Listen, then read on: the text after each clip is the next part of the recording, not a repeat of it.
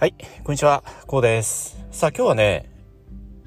自分の体と対話をするね、えー、習慣を持とうと、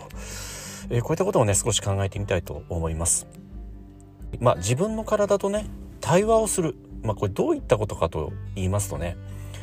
まあ分かりやすいところで言いますと、やっぱり運動のね、えー、習慣を持つということなんですよね。うん。まあ運動の習慣を持つことによって、その健康意識が高まるんですよね。え健康意識が高まってきますと、まあ、ご自身のこの体調ですとかまあそれこそねこの臓器一つ一つ肺であったり胃であったり、まあ、腸であったりねさまざ、まな部位またそしてねまあ腕もそうですし足もそうですしね、うん、まあそれこそねこう体の全ての部分において意識が向くようになるんですよね。うん、僕たちの体というのは、まあ、それぞれ一つ一つのこう様々なね、えー、パーツによって僕たちの体は、まあ、形作られておりますけれどもいかんせんその僕たちというのは当たり前にあることを、まあ、当たり前と思ってしまう。うん、その生まれた時から当たり前にある体の部分。これに対して、まあ、感謝の気持ちを持つといったことがねどうしてもこう当たり前になってしまうと言いますかね。うん、やっぱりこの五体満足にご自身の体臓器もそうですし腕もそうですし足もそうですしね、えー、それこそ目も鼻も口も耳もね、えー、全てが五体満足に揃っている体というのは、えー、とてもこう感謝に値するわけなんですよね。うん、これだけでもうすでにすでにねとんでもない感謝ありがたいものでもあるんですよね。それでも僕たちというのはこういった当たり前にあるものに対する感謝、えー、こういったものをねついつい忘れがちと言いますかね。うん、なのでまあそういった気持ちをねやっぱりこう回帰するといった意味でもね運動習慣を持つと運動習慣を持ちますとね、え、こういった体の一部一部全てにおいてね意識が向くようになるんですよね。そして意識が向きますと、よりこう健康志向といいますかね、健康に対する意識がより強まってくるわけなんですよね。うん。あ少しね、こう、額に汗する程度のね、運動をなされますと、やっぱりこう、息が上がってきますし、まあ、胸もね、ドキドキしますよね。そして人によっては足に痛みが出たりですとかね。まあ筋肉痛もそうですしね。まあ人によってはちょっとね、膝が痛くなったり腰が痛くなったり、様々かと思うんですよね。まあそれは日々使っていない筋肉を使うことによってね、そのような、まあある一種の負荷がかかってくるわけですよね。そしてその負荷に対する痛みとして筋肉痛なり、こういった痛みがね、出てくるわけなんですよね。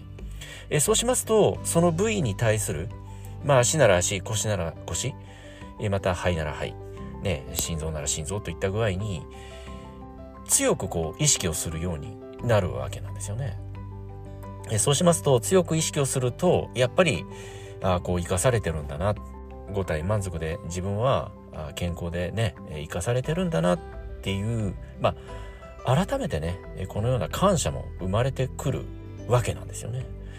まあ、そして、えそういった筋肉痛なり様々な痛みに対して、まあ、克服しようという気概さえ生まれてくるんですよね。えそうしますと、まあ、運動のね、えー、仕方を変えたり、トレーニングの方法をね、また学んだりですとか、このような、より一層ご自身の体、すべての部分に対するね、よりその健康への高まりといいますか、よりその健康意識への高まり、こういったものがね、さらにこう増してくるんですよね。まあ、このようなね、えー、習慣を持つといったことは、ご自身の体の健康もそうですし、その健康志向の高まりによって、またご自身の運動の仕方が変わったりですとかね、まあ、トレーニングの方法を研究することによって、よりご自身にとってさらにね、マッチする運動の仕方なり、トレーニングの仕方というものがね、分かってくるわけなんですよ。うん、そうしますと、運動なりそのトレーニング自体がまた楽しくなってくるんですよね。えー、そして楽しくなってきますと、またさらに研究をするわけなんですよね。うん、今度は、まあ、食べるものを変えたりですとかね。ねそれこそ、ご自身の現在の環境をちょっと変えてみようですとかね。えー、様々なこう世界が広がってきたりするんですよね。えそうしますと結果としてねご自身の人生がまた変わっていくんですよね。うん、なのでまあ僕たちは様々な欲求を持っていますけれどもね。やっぱり健康が全てであって健康がまず前提なんですよね。うん、健康があればこそ行動もできますし夢も描けますしね。様々な挑戦もできていくわけじゃないですか。うん、なのでまずは運動の習慣を持つと。そして運動の習慣を持ってねご自身の体と対話をするんですよね。うん、まあ心臓があぶれば心臓とねえそして腕が痛めば腕とねえそして足が痛めば足と腰が痛めば腰と背中が痛めば背中とまあこういった具合にね全てのご自身の体の部分部分に意識を向けてねその一つ一つ体の部分部分一つ一つと丁寧にこう会話をしていく習慣えこういった習慣をね是非ね、えー、お持ちいただきたいとえ思いますまあ僕もね、えー、習慣としてランニングをしていますまあランニングもどうでしょうね僕も20年以上ねやっておりますけれどもまあ20年以上やってもねこのランニングというものに対する負荷って変わらないんですよ。うん、まあ当然ね最初は1キロだとか2キロだとかから始めました。まあ現在ではね10キロ以上走りますので当然その慣れれば慣れるほど負荷を上げていきますから何て言うんでしょうその永遠にこう負荷がなくなるところってないんですよね。うん、そのトレーニングによって体力も上がりますし肺活量なんかもね上がっていきます。えそういった中で当然距離を伸ばしたりですとかね、うん、コースを変えたりしてこうねよりこう自分の体にあえてこう負荷をかけるようなトレーニングをしますので何て言うんでしょうこう楽になるだとか負荷のないトレーニングっていうのは、まあ、そもそもトレーニングではなくなってしまいますし、まあ、ありえないんですよね。まあ、そういった中で今でも当然ね、えー、こう10キロ以上走りますと、えー、こう息も上がってきますし、えー、筋肉痛にもねなったりするんですよね。うん、ですので走ってる最中もそうですし走り終えた後もねやっぱりこう痛み体に痛みが出ます。その痛み一つ一つと丁寧に会話をするんですよ。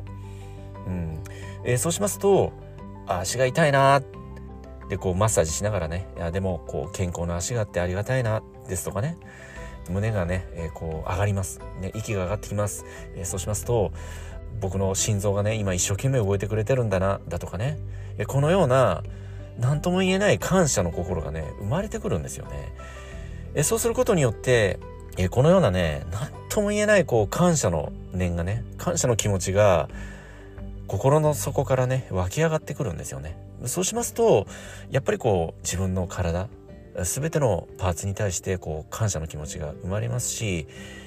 何しろ五体満足でね健康で過ごせていることへの感謝、ね、こういったものが日々改めてね忘れることなく実感できるんですよね。このような習慣を持つということが、まあ、ご自身のね人生をこれから形作っていく上ではねとても僕は大切なことだと思いますしこれからもね大切にしていきたいこのようなね思いだと思っておりますそして合わせてね感謝とともにより一層この自分の体をね健康に維持しようとこういった意識もね合わせてさらにね高まってまいりますのでね。えこのような好循環が生まれてくるんですよね。ですのでやはりこう日々感謝。えこの気持ちを忘れることなくね過ごしていくと。えこのようなね、考え方があ僕はねまず第一にね持っていたい考え方だと、えこのようにね考えておりますけれどもね、え皆様はどのようにお考えになられますでしょうか？あそして、え皆様はねどのような、ね、健康習慣、えもしくはね運動習慣お持ちでございましょうか？はい、えー、ではね今日はこの辺りで音声の方終わりにしたいと思いますこの音声がどなたかの人生にとってね何らかのプラスや何らかのね、気づきになれば大変僕もね、嬉しく思います。ではまた次回の音声でお会いいたしましょう。ありがとうございました。